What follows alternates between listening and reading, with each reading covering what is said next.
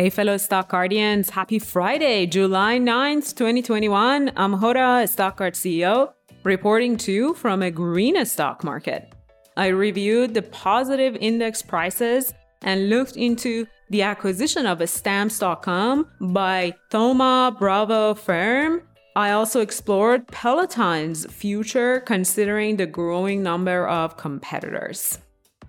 All three major indices ended today's trading session in the green after a tough week with some negative news weighing on the market, like Japan banning spectators from the Olympics games over COVID spikes. Index prices corrected themselves before the close.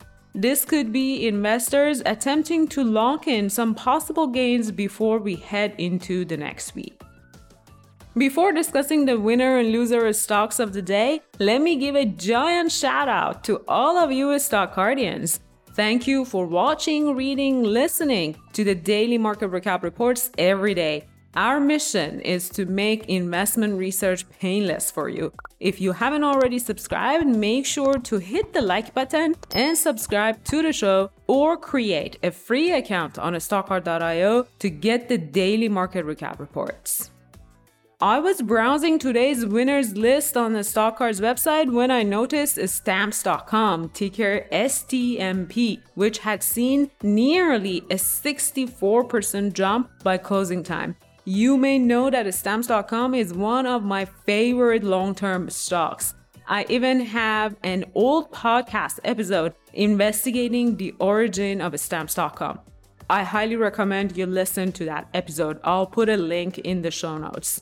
Stamps dot com saw challenges when it voluntarily discontinued its exclusive partnership with the U S P S.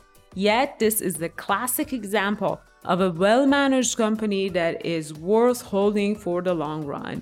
Today, the news broke that the e-commerce shipping giant had confirmed a buyout by private equity firm Thoma Bravo. Stamps dot com was purchased for a whopping six point six billion dollars.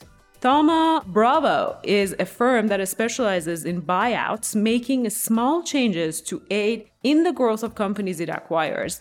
The firm definitely recognizes the potential in the e-commerce sector and the advantage Stamps dot com has.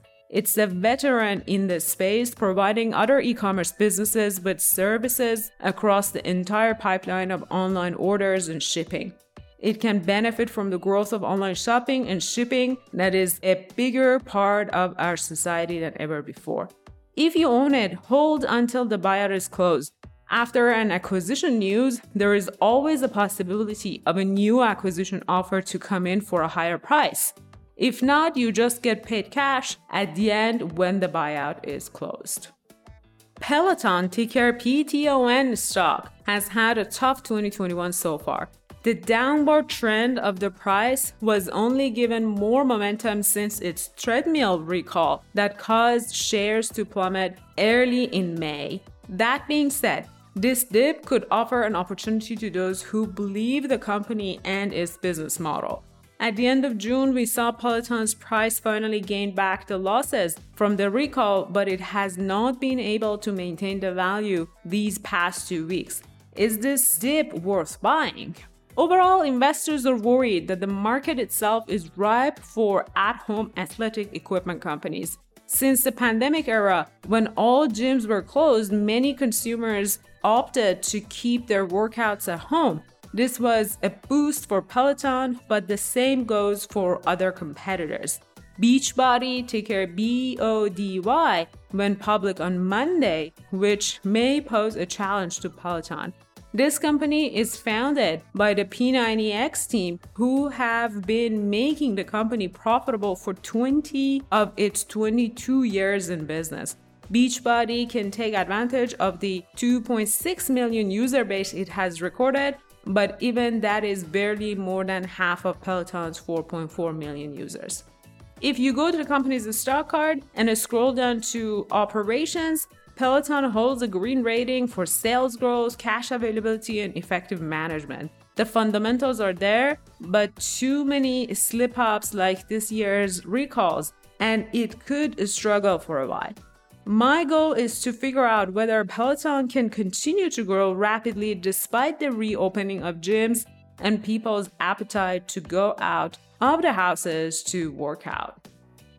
That's it for today. If you haven't already done so, please give StockCard a try, research as many stocks and E T Fs as you want, and consider following a few successful investors by visiting the Stock Picks page on the StockCard platform. Don't forget to sign up for a fourteen-day free trial with promo code ROLLWITHRCO, all lowercase and in one word, to get an extra ten percent discount. And like, subscribe, and share these daily market recap reports with your fellow investors.